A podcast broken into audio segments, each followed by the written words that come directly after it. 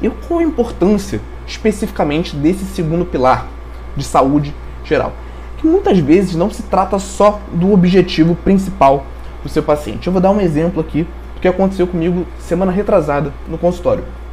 A paciente chegou para mim, né, relatou que ela queria emagrecer, que o objetivo dela principal era emagrecer. Né?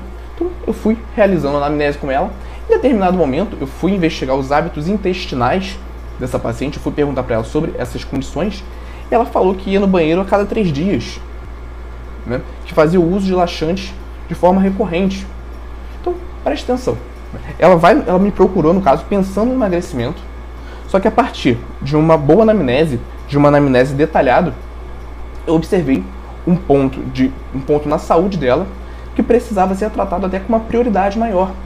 Tudo bem? Então, através desse pilar, você vai identificar no seu paciente outros pontos que são fundamentais né, para melhorar a qualidade de vida dele.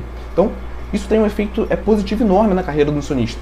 O paciente busca o seu acompanhamento pensando em emagrecer, só que ele melhorou não só em relação ao, peso, ao peso que ele perdeu, mas também melhorou hábito intestinal, né, qualidade do sono, hidratação, disposição, certo? Então, esse segundo pilar ele é muito interessante para isso, para você melhorar outros pontos da saúde do seu paciente, beleza?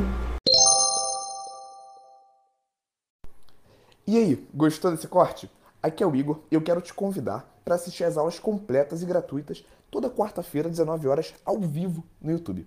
Para participar, é só você se inscrever no link que está na descrição desse episódio do podcast e nos vemos lá quarta-feira, 19 horas, ao vivo no YouTube.